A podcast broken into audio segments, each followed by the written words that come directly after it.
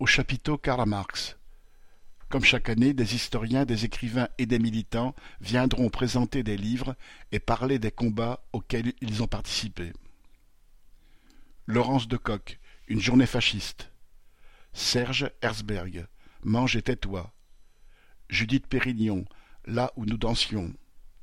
Comité des sans-papiers de Vitry. Alizé Delpierre, Servir les riches, les domestiques chez les grandes fortunes. Jean-Jacques Marie, sur Les écrits militaires de Léon Trotsky. Jean-Yves Mollier, La concentration dans le monde du livre. Anthony Galuzo, Le mythe de l'entrepreneur. William Blanc, La fascination du Moyen Âge.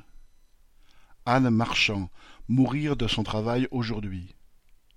Quentin Muller, Les esclaves de l'homme pétrole. Nicolas Hatzfeld, Les frères Bonnef, reporters du travail. Louis Witter, L'abattu, l'État, la police et les étrangers. Thomas Rose, Les socialistes en France de 1871 à 1914.